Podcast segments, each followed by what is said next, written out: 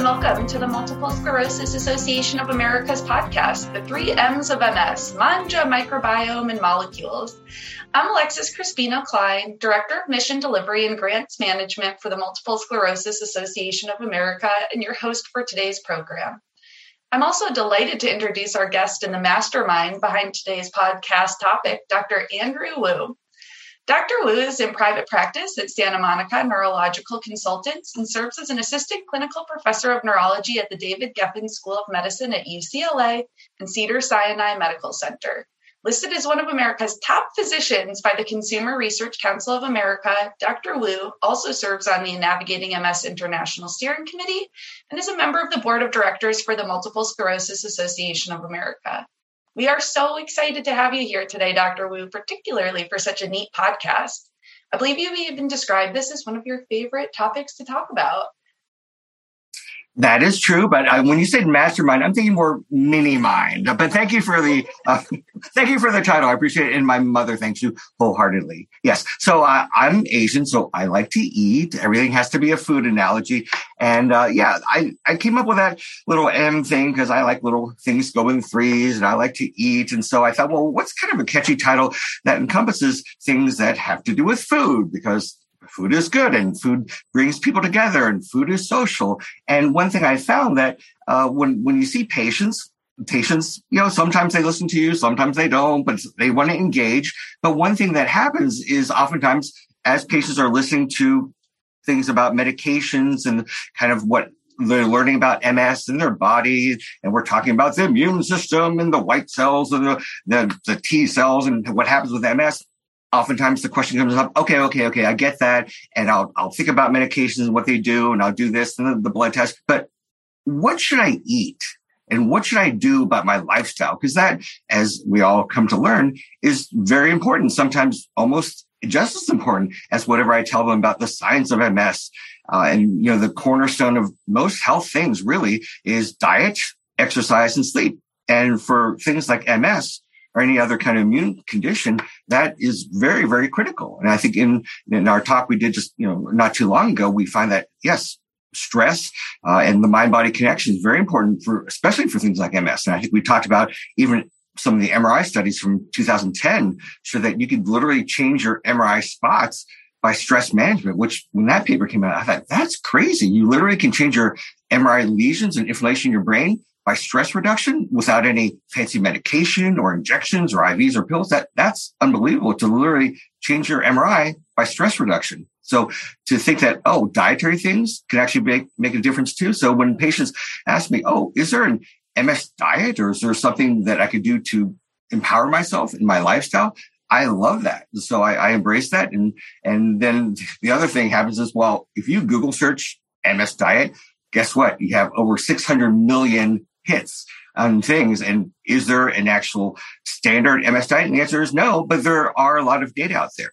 And it can be very exciting, but also very daunting and terrifying because uh, you can go down many, many rabbit holes. And there are lots of places where they're trying to sell you supplements and take you down things that maybe don't have any real um, data or any scientific value, uh, but they're trying to sell you stuff. So I think it's our job as healthcare practitioners to help patients navigate you know, what actually makes sense, what's practical, and also respecting some patients may have food allergies or food intolerances or foods they don't like and like, oh, I don't like spinach and I don't, I don't like this. And I love chocolate and pizza and, and ice cream. And those are three of our four basic food groups. So, okay, great. But maybe that's not great for your MS.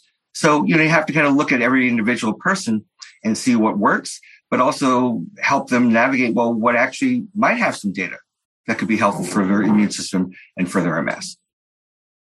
So much, yeah, and that's. I think that um, that introduction was great, and you kind of led us right into and touched on a little bit one of my first questions that I had for you, um, which is what is the three M's? And you gave us a little bit of an overview, but did you want to describe them each, you know, place by place and how they fall in with the MS disease course? Yeah, so I said the three M's is mangia, because we all have to eat something. You can't really sustain your life without eating something. Um, and then mangia, and then the microbiome, and then molecules. Because, you know, when I did my little nerdy PhD in, in neuroimmunology, neuroimmunology being, well, how does the brain communicate with the immune system. And that has a lot to do with not just MS, but other kind of autoimmune conditions like rheumatoid arthritis and lupus and psoriasis and Crohn's disease and asthma and everything. And we find now that, well, all the things we learn in MS also apply to all those other conditions.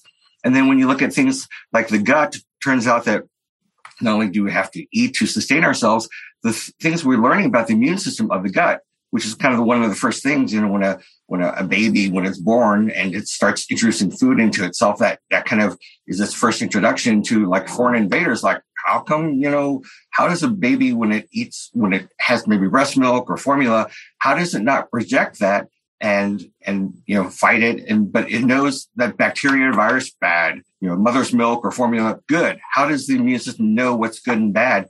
How does it recognize self, non-self?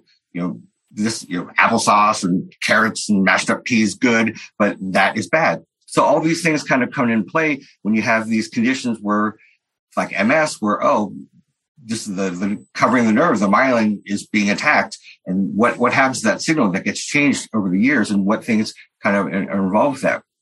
So one thing we've learned with MS is, well, if you look at the gut bacteria, like we all have, as you probably know, this whole microbiome people throw around this term. Well, what is the microbiome? Well, the microbiome is basically this the whole community of all your kind of uh, microbes in your gut. So that includes your bacteria, your viruses, uh, your parasites if you have some. Uh, so bacteria, viruses, uh, fungal elements, your, your yeast, your molds, and if you have any parasites on a good day, on a bad day, having a bad hair day, you got more parasites. So all those kind of um, microorganisms in your gut that live in a community now, some are healthy, some are not healthy, but they live in this kind of symbiotic community in, in your gut. And you literally have more of these microorganisms in your gut than you have cells in your body. You have maybe 30 trillion cells in your body, but you have about 39 trillion microorganisms in your gut. So you have more of them in your gut than you have cells in your body.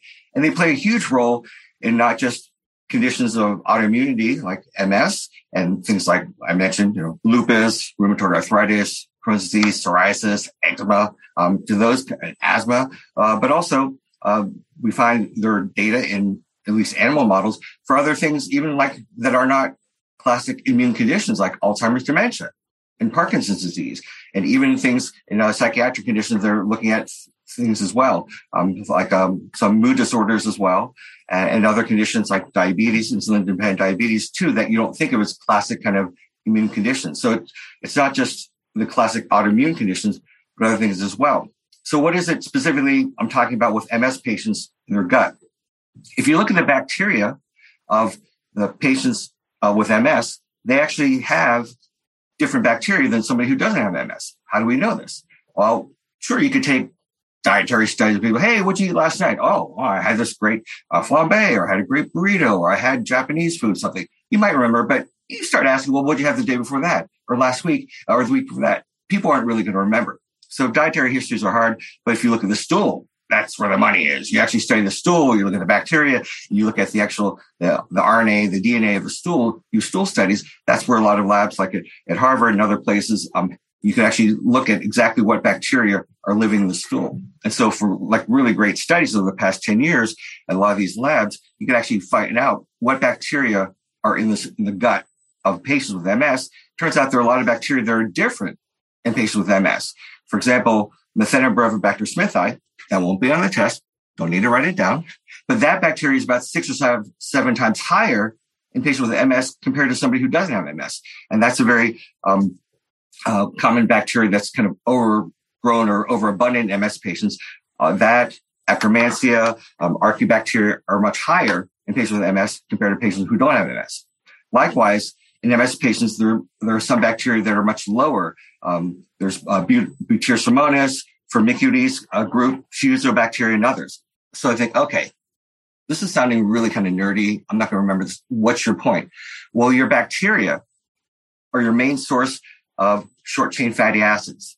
They break down carbohydrates, complex carbohydrates, into what are called short chain fatty acids, which are the food for your cells in your colon, that type of thing say, okay, I, I kind of get that, but what's your point?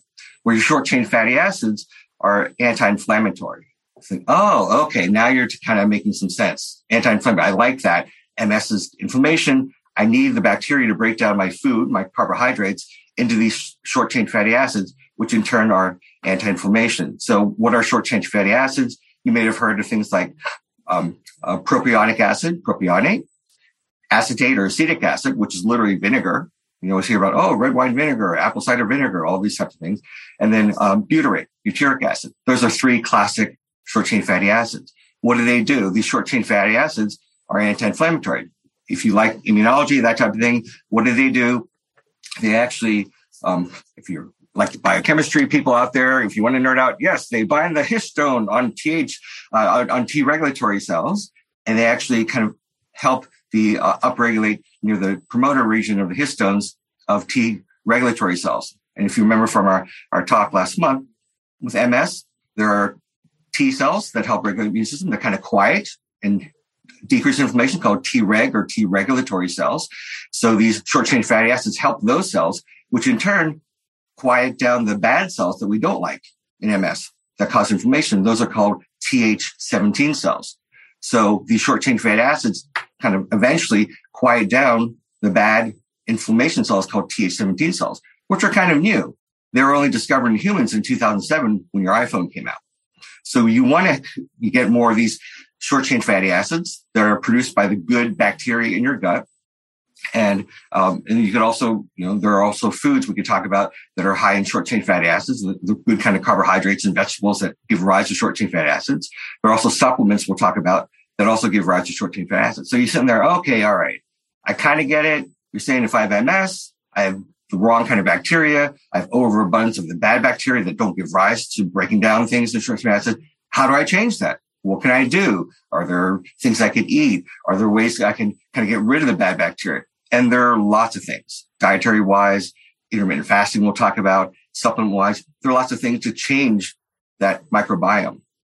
Thank you so much. And that, you know, that is a really perfect introduction to our next question that we had, which was there are so many diets out there that suggest they might be potentially helpful for MS. And you know, for exactly the reasons that you suggested. And there's ones like the Swank and Wahls and vegetarian or vegan, intermittent fasting. Do you have any thoughts on what diets or foods would be best or worst, or diets that are good to follow or that you might suggest, or new research on any diets? Yes. So, one of the earliest kind of MS diets that was talked about was way back in the 1950s. So, Dr. Swank, who trained at Harvard and then eventually went to um, Oregon, where he became a very famous, started the neurology department in Oregon, he developed what's called the swank diet. And again, this is way back in the 1950s. And he kind of observed when his research before he even arrived in Oregon was, you know, in Norway, there's um, a lot of MS kind of inland Norway, kind of in the middle of the of the donut. Again, a food analogy. So in the middle of the, the jelly donut, there's lots of MS, but on the coast, on the edge of the, the donut, there's not, you know, where people are like eating a lot of fish. So on the coast of Norway, very little MS. But in the middle of the Norway, there, there's much more MS. So I thought, oh, well, what if you know people on the coast are eating a lot of fish? Is there something about fish and eating foods that are high in polyunsaturated fats? So he felt, well, if you eat healthy diets that are high in polyunsaturated fats and and kind of avoid things that are bad in the saturated fats like red meat and butter and cream and, and those kinds of things, then maybe that's good for your diet. So he developed what's called the swank diet back in the 1950s. And he had his MS patients do that. And he, and he found, uh, he felt that that would be a healthy diet. Now, certainly that is a healthy diet in general because you can imagine, well, if you eat less red meat and butter and ice cream and, and those types of things, you're going to have less chance of developing cholesterol problems and high blood pressure. It's going to be good for your heart. You're going to have less corrosion in your arteries and pipes. And that's going to decrease risk of heart disease and heart attacks and strokes. So that's already uh, I think a very good diet for anybody, any human kind of walking around. So by, you know, that was in the 1950s. So before he passed away, by 1990, he published in Lancet, Hey, I had these patients, you know, holding this, keeping this swank diet for my, their MS. And yes, over, you know, 30, I think 37 or 39 years, these patients had less morbidity and mortality with their MS than patients who didn't follow that diet. Now, it didn't prove that it actually helped their MS, but they did have less morbidity and mortality. So it was certainly a healthy diet, at least for heart disease and nothing else.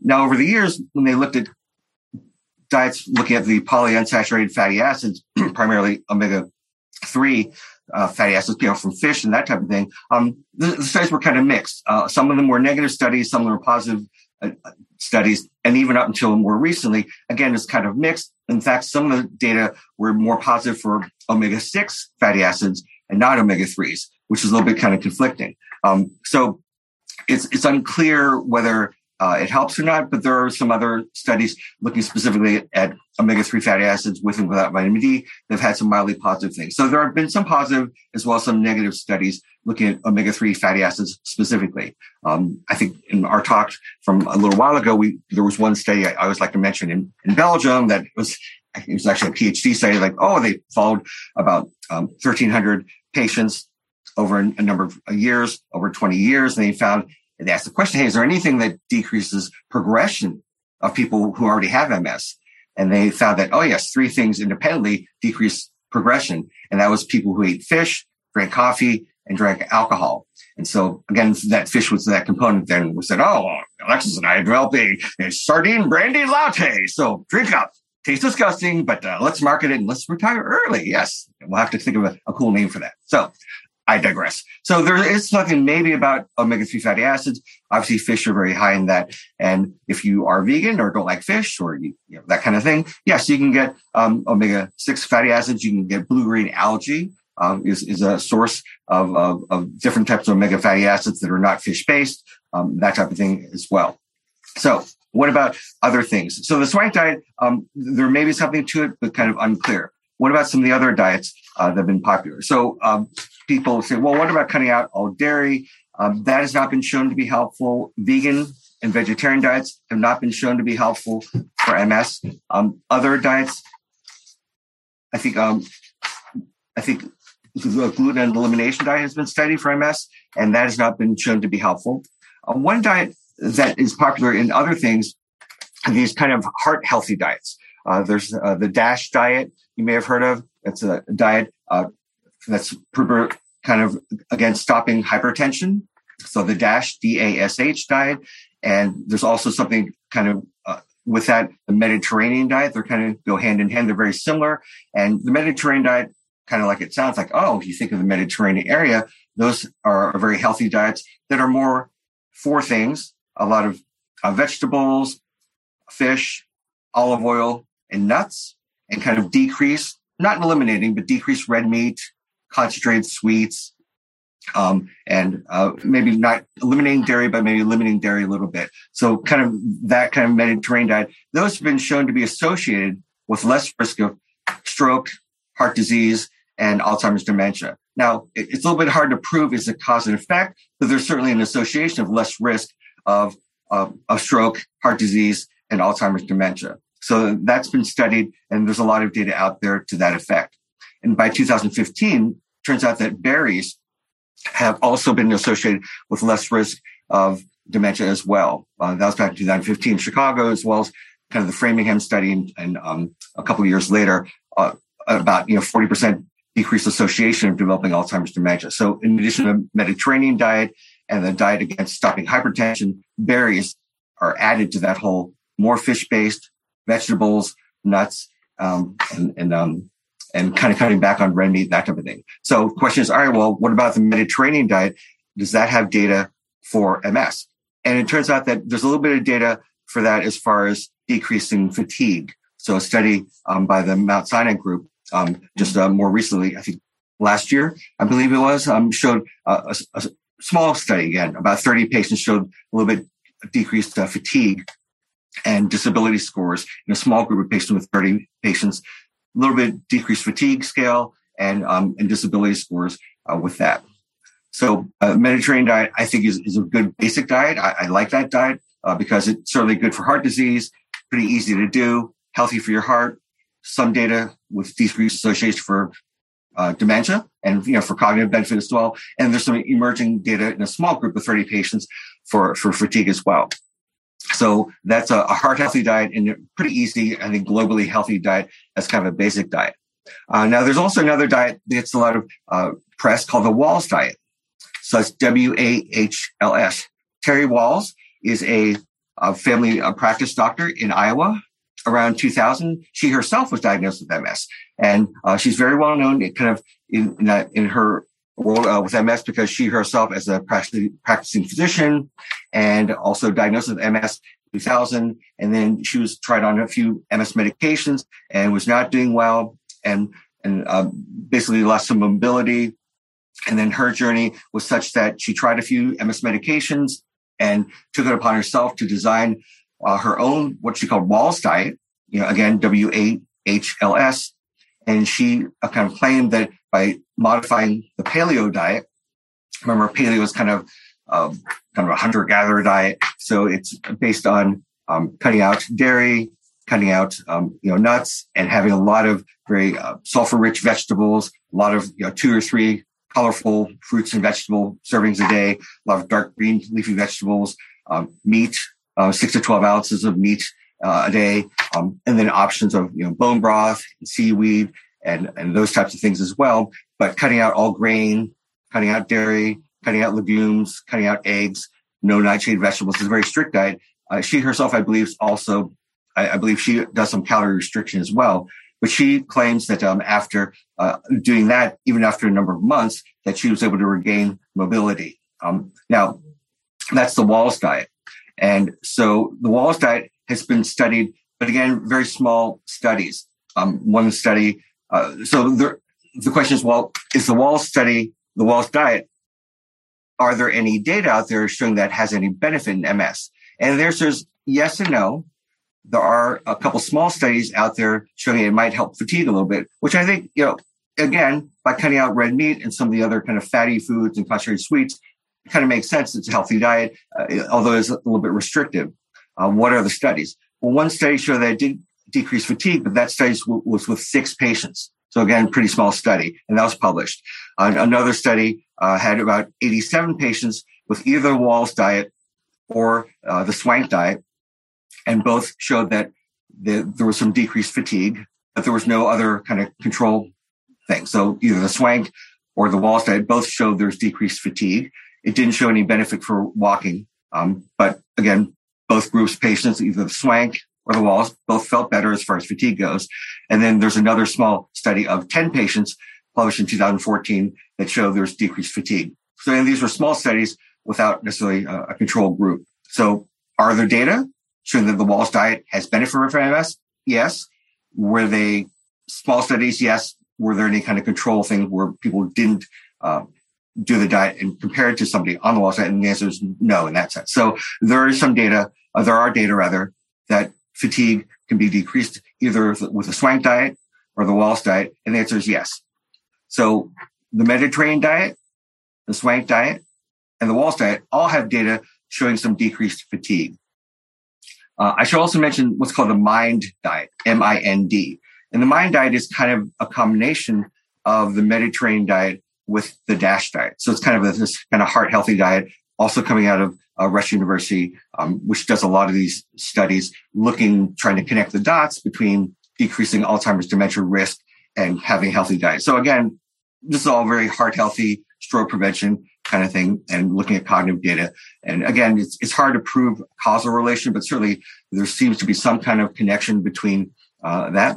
And that, that was published um, last year where they actually looked at MS patients doing the MIND diet, which is again, um, you know, fruits and vegetables and uh, grains you know, a couple times a day, uh, beans at least four times a week, um, and eating um, some poultry a couple times a week and fish once a week, and really cutting back on red meat, cutting back on dairy, uh, cutting back on sweets.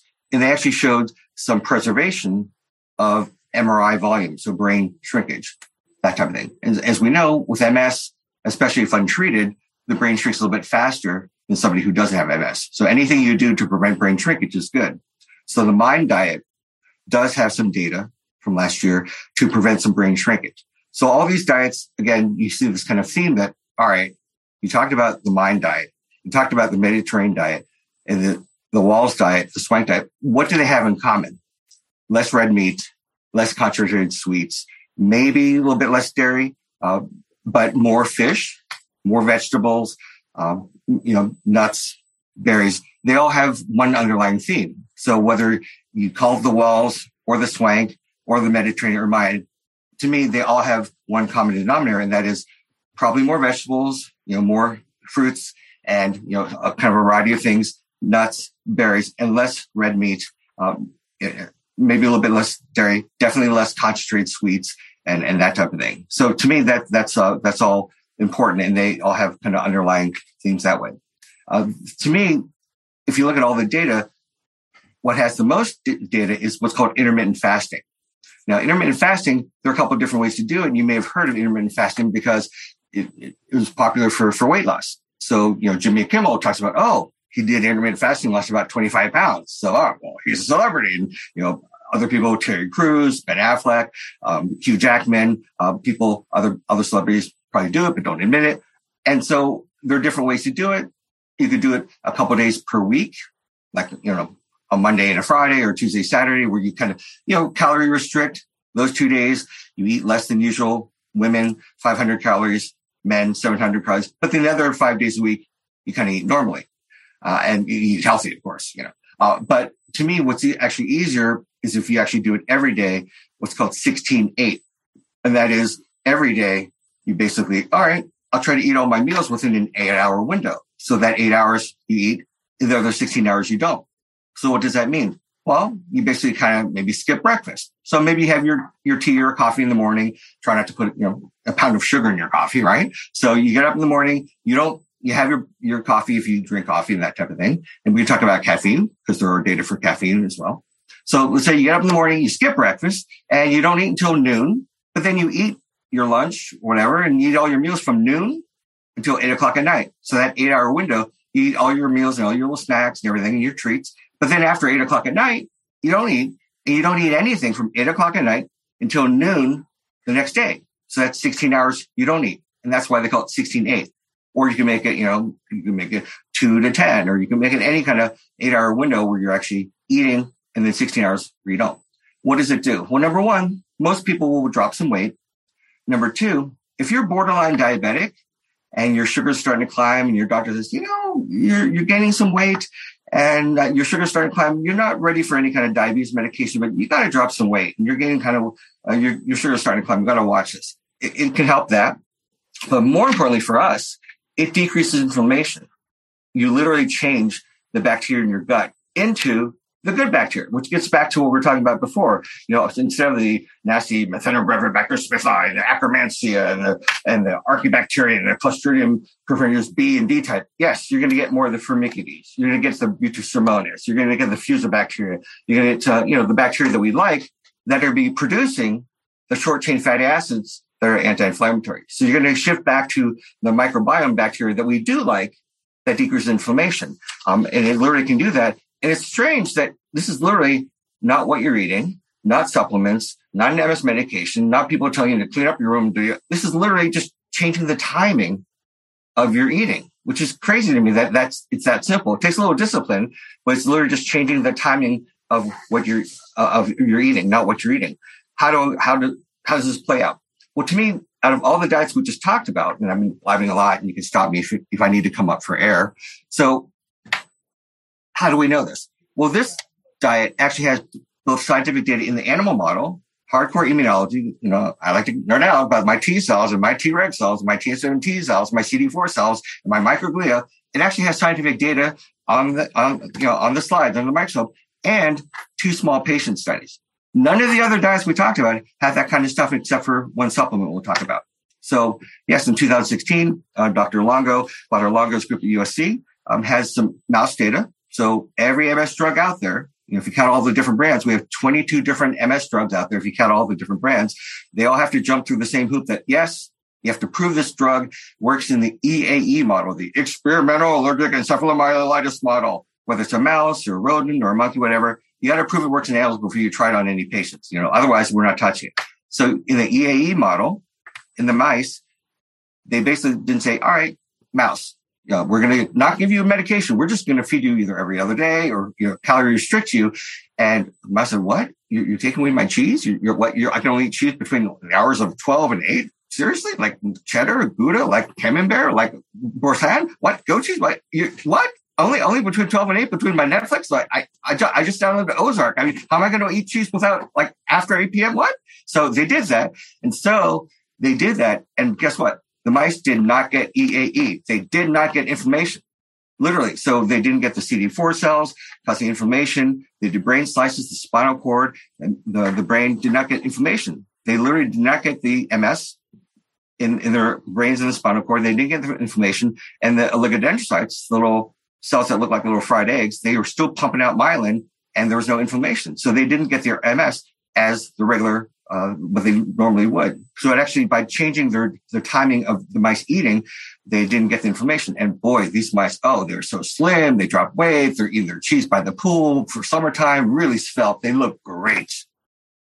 And so in addition to the mouse model proving that it decreased inflammation, they did a small patient group as well. So they did 60 patients that started on the intermittent fasting and then transitioned to Mediterranean diet for the next six months.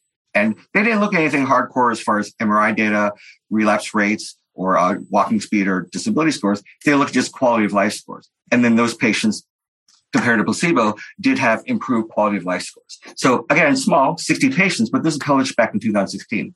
Since then, there was another smaller study um, by Dr. Um, uh, uh, doctors at Washington University in St. Louis and UConn, Connecticut, looking at a small group of 16 patients, as well as also um, an animal model, uh, kind of feeding the animals every other day. And so the same kind of thing, they found that the animals fed every other day, they increased their lactobacillus, which again, oh, that's one of the bacteria that's high in, in probiotics, which we'll talk about. The lactobacillus increased, as well as the patients also had some clinical kind of um, quality of life benefit too. And there's only 16 patients. So to me, intermittent fasting, it actually has the most scientific data, both from an immunology standpoint, as well as from a, two small patient groups, 60, 60 patients, and then another um, study in 2018 with 16, one six patients. So intermittent fasting to me is, is pretty easy to do, takes a little discipline, but that actually to me has kind of the most immunology data of all the diets we mentioned, you know, the, the um, you know, the swank, the Mediterranean, the vegan, the Wahls, and all of that. It actually has the most kind of hardcore immunology data. And plus, if you use the Mediterranean as your basis, and then do intermittent fasting on top of that, that to me has the combination of, yeah, it has kind of, you kind of pick and choose. It's healthy. It's heart healthy. It decreases, your risk of cholesterol and that type of thing. The other thing I should mention is that obesity is a big problem in the country, as you probably know. You know, so about roughly 42% roughly of the US population is obese. By two, by 2030, which is less than eight years from now, by 2030, about 50% of the US population will be obese which is a huge epidemic. And as you know, obesity is not just a risk for diabetes, heart disease, stroke, and heart attack. It's also a risk factor for Alzheimer's dementia. Literally abdominal girth, how tight your belt is. And you know, I love to eat. Obesity is a risk factor for Alzheimer's dementia. It's a risk factor for developing sleep apnea. Sleep apnea is a risk factor for Alzheimer's dementia. So I can't tell you how many, I probably order at least one sleep study a week. You know, I'm, I'm still a general neurologist. I'll see kids as young as, you know, 12 for epilepsy, migraine. I have patients who are 100. I see a lot of cognitive impaired patients from, you know, sports concussions, Alzheimer's dementia. Yeah, sleep apnea, as people are gaining weight, it's more common. So sleep apnea, gasping, snoring, that type of thing, that is a risk factor for Alzheimer's dementia. So all these things, as far as dietary things, if you could drop some weight, that decreases risk of Alzheimer's dementia. So any MS patient with cognitive issues, you're more forgetful, your processing speed is a little bit slower. Your kids are making fun of you, that kind of thing. Oh, you know, you're, you're, you're forgetting this. I just told you that. Yeah.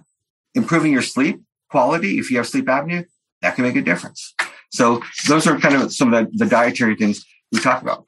So what else besides dietary stuff? There are other things. If you think about, all right, well, dietary stuff, my feeling is, all right, if you use the Mediterranean kind of as a basic kind of foundation and then add intermittent fasting, that to me, I think can be very helpful. But then, well, what about supplements?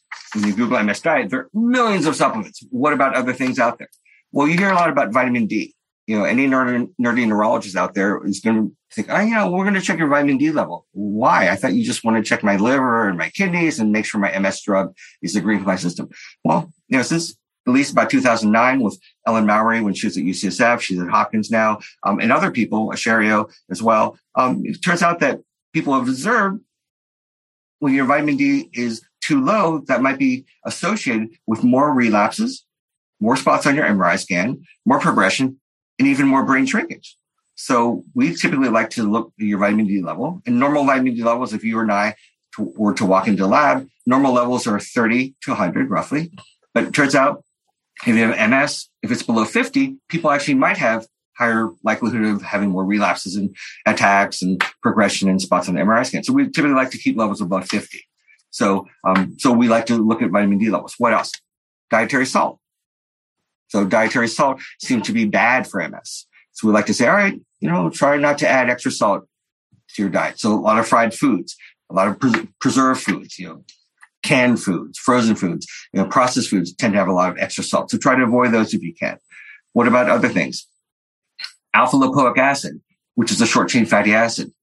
In neurology, we've used alpha lipoic acid for years because there are some data showing that for other unrelated things, peripheral neuropathy from diabetes, for example, some people with diabetes get some numbness in the feet, which feels like MS numbness. Alpha lipoic acid has been shown to help a little bit with that numbness in the feet from diabetes neuropathy. But Dennis Bourdette in, in Oregon showed that 1200 milligrams a day of alpha lipoic acid. He looked at 54 patients with secondary progressive MS and over a two year period, alpha lipoic acid, which is literally just over the counter supplement, it actually decreased brain shrinkage by 67%. So that's something that, again, short chain fatty acid going along with that theme. Oh, well, if it's a short chain fatty acid, we just found out and we just talked about, hey, we know that decreases inflammation, that helps the T reg cells. It kind of quiets down the Th17 cells that we don't like. That's why we're trying to shift our bacteria to produce more short chain fatty acids. Uh, and that's, that's over the counter. Now, if you go to like a CVS or Rite Aid or Walgreens, they might sell that, but it's only in like 100 milligrams. Like who wants to take 12 of those?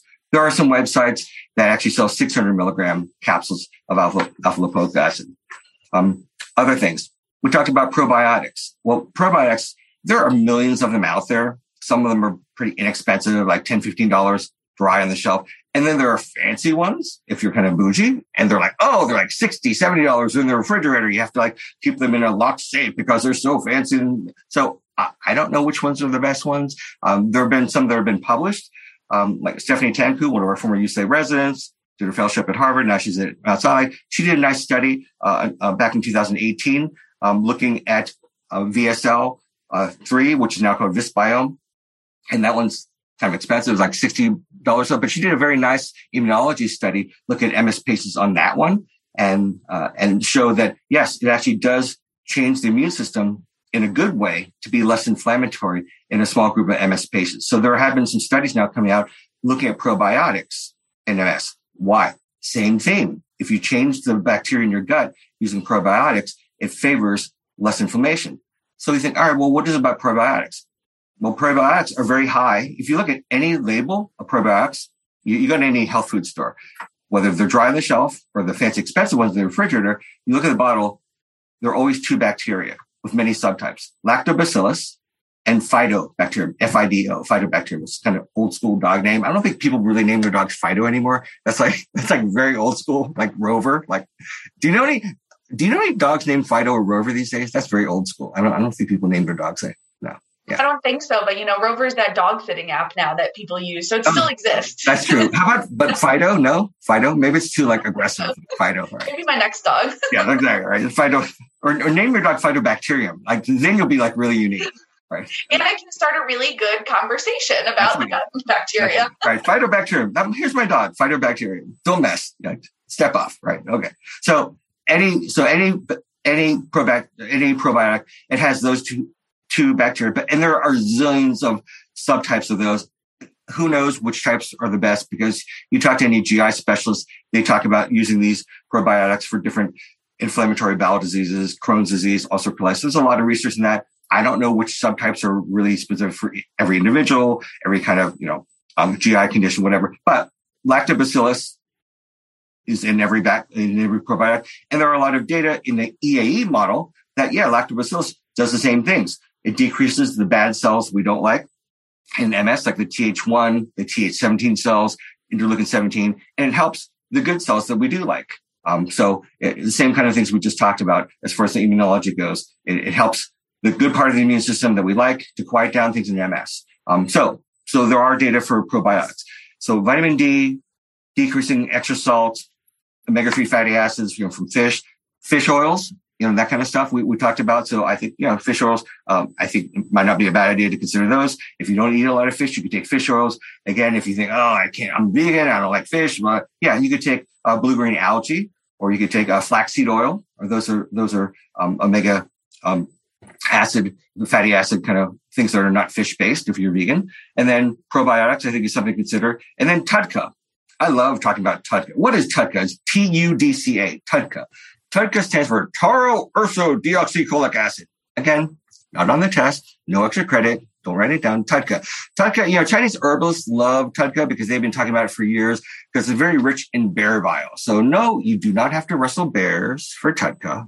Don't be aggressive. We like our friends, the bears, friend of nature, TUDCA. So why? Because, you know, Chinese herbalists, you know, I do martial arts, that whole thing. I've heard about TUDCA for a long time. They feel like, oh, it, it, kind of balances your liver chi. Your chi is your internal energy through which the 14 meridians of acupuncture flow your internal energy, wax on, wax off. Yes. So what about TUDCA? Well, if you balance your liver energy, you know, how your liver detoxes it's like your your sewer system of your body. Your liver detoxifies you. So yes, TUDCA really kind of balances your your liver. Well, TUDCA, it turns out, is actually also um, a bile acid. And it turns out, oh, bile acid, what is that? Well, bile acids are what happens when you break down cholesterol. And so when you break down cholesterol, it breaks it down to bile acids. Well, it turns out bile acids are actually anti-inflammatory. And it turns out that MS patients and even kids with MS are actually low in bile acids. And that's interesting. Well, we already turns out that people with MS have different bacteria. Turns out MS patients also are low in bile acids. What does that mean? Well, bile acids help you decrease inflammation. If you're low in that, then you're going to have more in- inflammation. And TUDCA is a bile acid. So here's a supplement that's a bile acid that you don't have to wrestle bears for. So, all right, that's off my checklist. I have to wrestle bears. I'm going to, I'm going to enjoy my, my day to day. I don't have to like confront a bear. And then, and Chinese herbalists like it. It's been on the market for a long time. What does it do? Well, actually, it has some, some benefits where it'll bind uh, a receptor in um, in microglia cells in the brain, and it decreases NOS, it decreases uh, other things that are kind of inf- inflammatory. So it basically decreases inflammation. And I can just buy it off of Amazon. It's you know a two month supply. It's like you know nine to twelve dollars a month.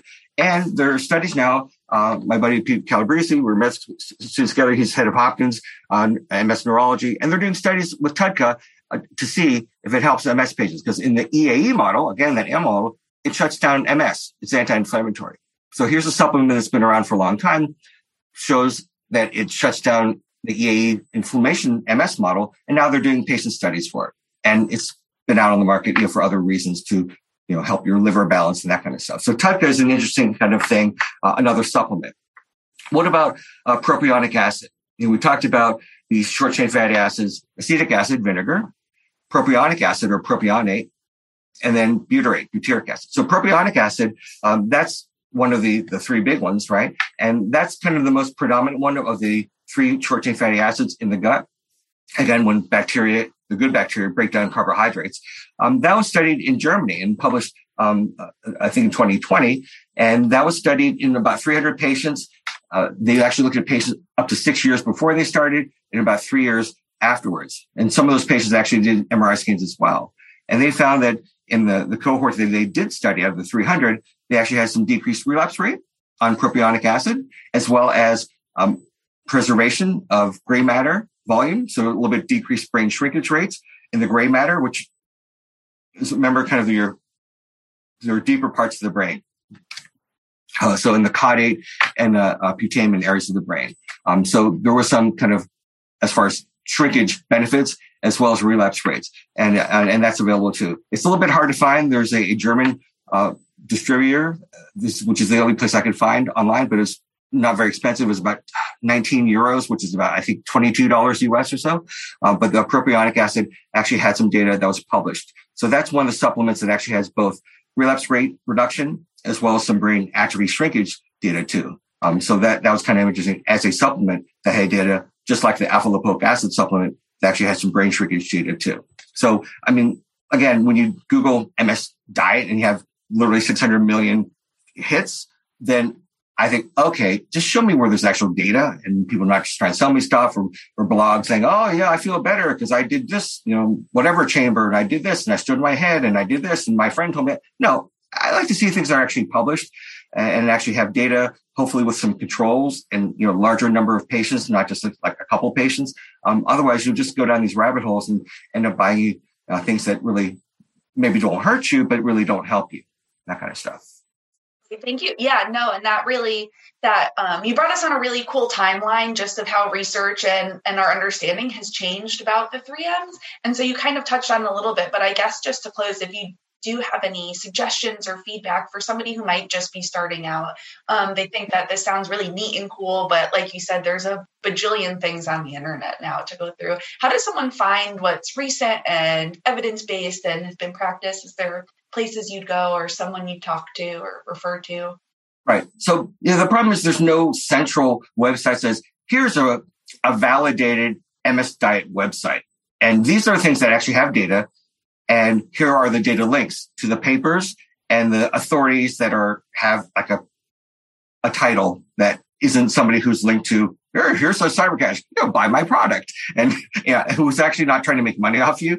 Uh, so here's the scientific data that's published in a peer reviewed journal, and they're not trying to sell you something. Unfortunately, that doesn't exist. Um, they're just kind of little mentions here and there, and a lot of anecdotal stuff that unfortunately doesn't. So I think, you know, going to websites like, like the MSAA website, I think are helpful. And you listening to people like Alexis is, helpful. Um, yeah, it's, it's just kind of trial and error. Unfortunately, um, there's no centralized thing. And there have been some papers out there kind of reviewing things like, Hey, we're going to look at, um, the Cochrane data to see what is it about this vitamin or this supplement or this diet. And so there are reviews out there and they all kind of say. Yeah, there's some stuff for the Wahls and Mediterranean, but they're really small. They're like six patients and four controls and this kind of thing. So yes, there are rumblings of some stuff and they all conclude like, this warrants further research. This warrants further investigation, which is true. So I'm saying the same thing. You know, nothing is proven for MS diet, but to me, intermittent fasting makes sense because there is some scientific immunology data in animals in small groups of patients, 16 and 60. Again, I agree, very small, but there's a lot of data now for Mediterranean diet in the, heart disease, stroke, and Alzheimer's literature that there may be some kind of um, link there. Again, not totally proven because cause and effect is very hard to prove in those things, but there is, you know, less uh, hazard ratio and, and that type of thing as far as eventually getting a cognitive uh, decline. There is a link there uh, from the statistic epidemiology standpoint. And so I think, well, kind of makes sense because you don't want to, you want, you want to preserve memory cognition regardless. So there's another added bonus that way. And then when you look at these supplements, there is statistically uh, a link for these things like uh, some of the fish oils, the propionic acid, the alpha lipoic acid as well. Uh, the, the two things I should mention, one is caffeine because they're, you know, this is a Java nation, as we know, right? And so, yeah, there are some data, as I mentioned, from that that uh, Belgian study, as well as you know some recent studies showing that oh, too much caffeine is not good. We know from about 2012, 2014 that uh, drinking some coffee, you know, you know, one to three cups a day is probably okay. It decreases mortality, um, you know, by about 8% if you're having at least uh, a cup a day. Uh, so decreasing mortality, like three to five is probably okay.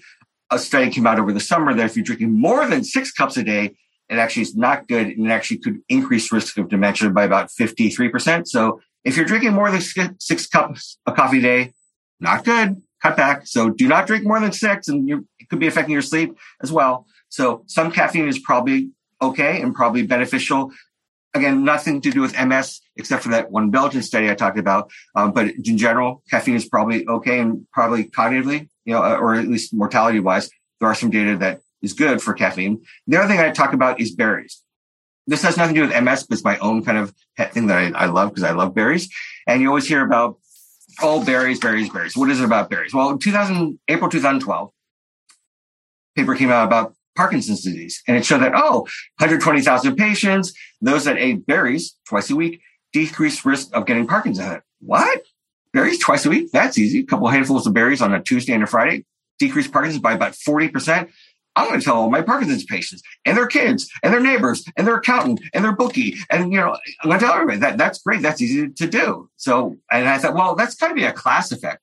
Berries, you know, and we'll talk about antioxidants and, and, and, and flavonoids and. And that has nothing to do with berries or the dopamine receptor or the or the you know the synuclein gene or the Parkin gene. It's got to be a class effect of something biochemical, maybe antioxidant, maybe mitochondrial, or the AMPK receptor or the mTOR receptor, something you know metabolically or catabolic.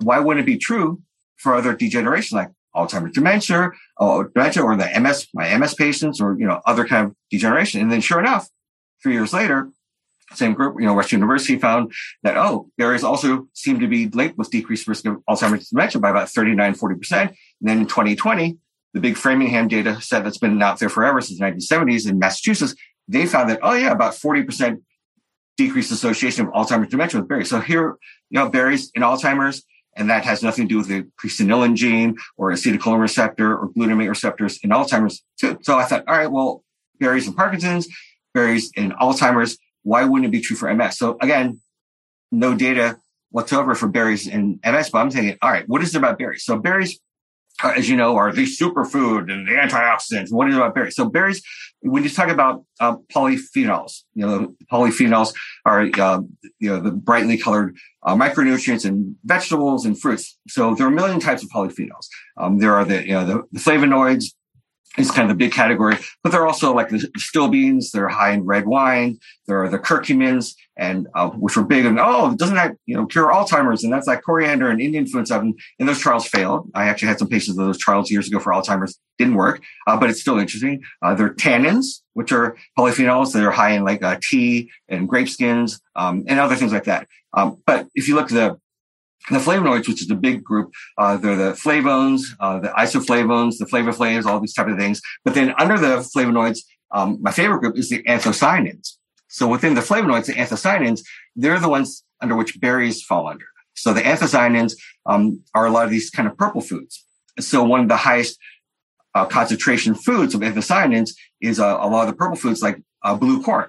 So in LA, of course, a lot of great Mexican food, salsa, guacamole and stuff. And so if you need chips, I reach for the blue corn chips. And if you like popcorn, I have fallen in love with these Amish country midnight blue. If you like popcorn, I was eating popcorn one day and I'm thinking, oh, what is this popcorn? My wife had made it. And I think this popcorn is not like regular popcorn. This is like stealth popcorn. What is this?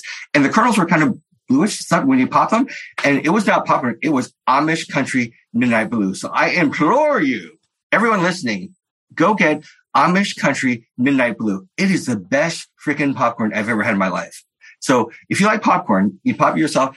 It's like better than any popcorn I've ever had. If I go to a movie theater, I'm like, eh, no, I don't think so. I, am like, I've become a popcorn snob. I didn't know I like popcorn that much. And I had this popcorn. So literally, you know, the kernels are kind of bluish purple. It just tastes better than regular popcorn. Just like blue corn chips. Yeah, I like them probably better than regular corn chips, tortilla chips, right? So, so the blue corn is very high in anthocyanins. What other purple foods are really high in, in anthocyanins? So blue corn is, is one of the highest. Number two on the list is eggplant.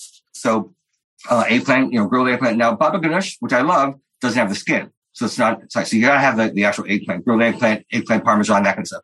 Number three on the list, blueberries. Love blueberries. Love blueberries, right? And all, all the other berries too. So, you know, goji berries, uh, blackberries, boysenberries, the Brazilian acai berries, right? Bungia. All right. So those, and then strawberries as well. So all the berries, you know, blueberries, if you had to pick one berry, I'm very partial to blueberries. You know, I love blueberries, uh, but you know, any of the berries. So those are all those kind of profoods. People ask about, well, what about beets? Beets are kind of that color, but they're not that high in anthocyanins. They're they're they're that color from other things, but not anthocyanins. So to me, again, not proven in MS, no data in MS for anthocyanins. It's just I'm just I just love that popcorn, and I should probably be getting some kind of residual from the Amish Country Midnight Blue. People, listen, Amish Country Midnight Blue.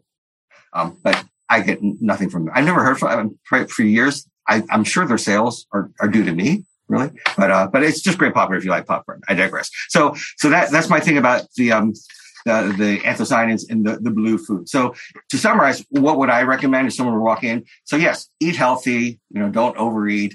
If you want to try the intermittent fasting, yes, you may drop a couple pounds, but there are data for decreasing inflammation. So use Mediterranean diet as a foundation because yeah, you don't want to eat too many concentrated sweets and you don't, you know, red meat, sure, a little bit, but pretty cut back the other thing about red meat is there's a crazy study in uh, 2015 out of Columbia, Columbia University, not the country.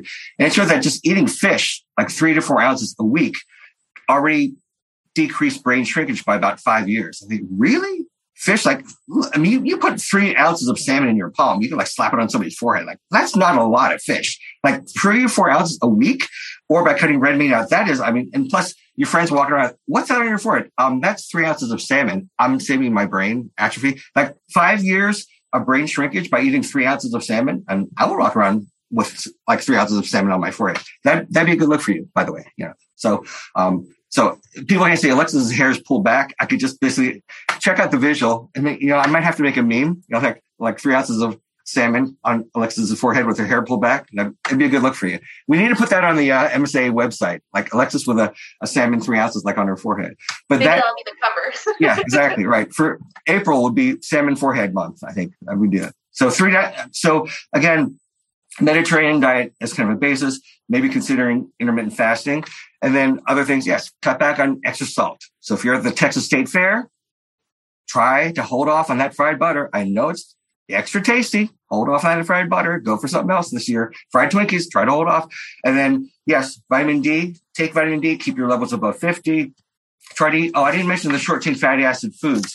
So there are foods that are high in short chain fatty acids. Some of them are like your basic starches, like oats and barley, lentils. Those are good. Uh, the pectins, pectins, like your pectoralis, you know, blah, blah, blah. So pectins are um, the starchy foods like apples, nectarines, um, um, those kind of carrots are very kind of the, the, kind of grainy things. So pectins are high in short chain fatty acids naturally. And then your fructooligosaccharides and inulins. And that's like your garlic, your onions, your asparagus, your leeks, your sunchokes. Sunchokes are the same thing as Jerusalem artichokes, uh, bananas actually as well. So those are all foods that are high in short chain fatty acids. So yes, you don't have to take supplements if you, you know, I'm not into supplements. I just want to eat healthy.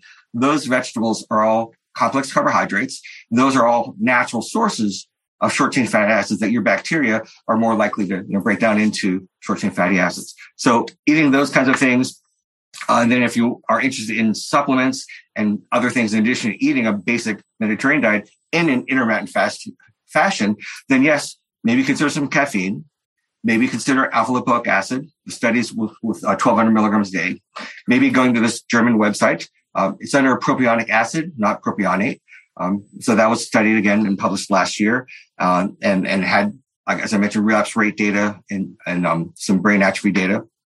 Um, and then uh, pro- probiotics. Again, should you spend the money for refrigerated versus dry? I don't know, you know, but maybe maybe the dry's enough. I don't know, but they all contain lactobacillus and Fidobacterium. There you. Oh, sorry. Uh, I guess there is a Fido in the background. Did you hear that? Yeah. Okay. And then TUDCA, TUDCA, uh, you know, the the supplement, and um, and I think those things are important. And then of course, in addition to all the dietary stuff, um, you know, mindfulness, relaxation, exercise is key. So you know, when patients come into my office, I don't say, um, "You're my patient now," and you must follow my MS diet. You must do what I say. No, I don't do that. I say, look, what do you like? What do you not like? Are you vegan? Are you gluten free? Do you have intolerance? No, everybody's different and I respect that. So you got to kind of engage your patient. You got to vibe with them. I don't want to force you to do stuff you're not going to do because nobody likes to be told what to do. So you got to, you got to work with what you have, right? But if you want to know what data are out there and, and, and, you need help navigating those 600 million hits on MS diet, then sure, I'll, I'll babble as much as you want me to babble because I, I have opinions and I, I like food like you. But knowing that, yeah, you could go overboard. There are a lot of rabbit holes that you could fall into. Um, you know, I, I, can help you with that. So um, there, there are some resources out there, but to your point, there's not one central trustworthy academic website saying, hey, here are the things you should do. Here are the things you should avoid. That that's unfortunate. Oh, I mean, gee whiz, that was a lot of information, and we're so I'm sorry. Did you say cheese you. whiz? Did you just say cheese whiz? Ears up. no, you. Uh, that was just such great information. It was so fun that you had me cracking up in the background. So I hope that that um, everybody gets to enjoy it and and chuckle the same way that we did while we're learning. Well, um, again, as long as people are eating enough chocolate, and then you can avoid going to the dentist. Alexis, is that how's that molar feel? How's school going today? people can't see that. I actually virtually have just done a, a root canal on Alexis um, through the power of virtual dentistry on my other degree. I've just uh, given Alexis too much chocolate, and uh, I just had to perform a little um, uh, root canal. So, yeah, there I, too many sweets, but so avoid. Our point, our take-home message is: have chocolate or sweets, but not too much. Oh, that is just a wonderful takeaway note for us. We really appreciate your expertise and you and you spending time again with us. And um, what a great compliment to our our pod or our web based program we did the other month too. I bet that these would be good two good partners to to watch together. Um, and so, if you have any other closing notes for us, we can include them if you'd like. Oh, so, so, food should be a joy. You know, with anything, whether it's MS or any other condition, you got to find joy every day. Because look, there's a lot of stuff going on in the world, and if if food can be a comfort, not a chore, not a huge decision tree, you know, if a snack brings you joy, a couple nuts or a little treat, you know, you don't have to cut out all your joy. I mean, if if joy I, I, find food to be a joy, even if it's a small joy. You got to find joy every day in your life. So I, I want to, you know, bring sexy back, bring food joy back. That's that's what we got to do. That'll be our motto. Bring food joy back. That's what we got to do. All right. Well, thank you so much, Dr. Wu. And, and this concludes our podcast, The Three M's of MS, Mangia, Microbiome, and Molecules. On behalf of MSAA, I would like to thank Dr. Wu once again for his helpful and wonderful knowledge and insight on this topic. I'd also like to thank Gradwell House Recording for hosting us today and producing the program. Please know this podcast, along with additional information on multiple sclerosis, can be found on our website at mymsaa.org. Once again, thank you for listening and Beautiful closing. Thank you, so regal, so regal. My honor.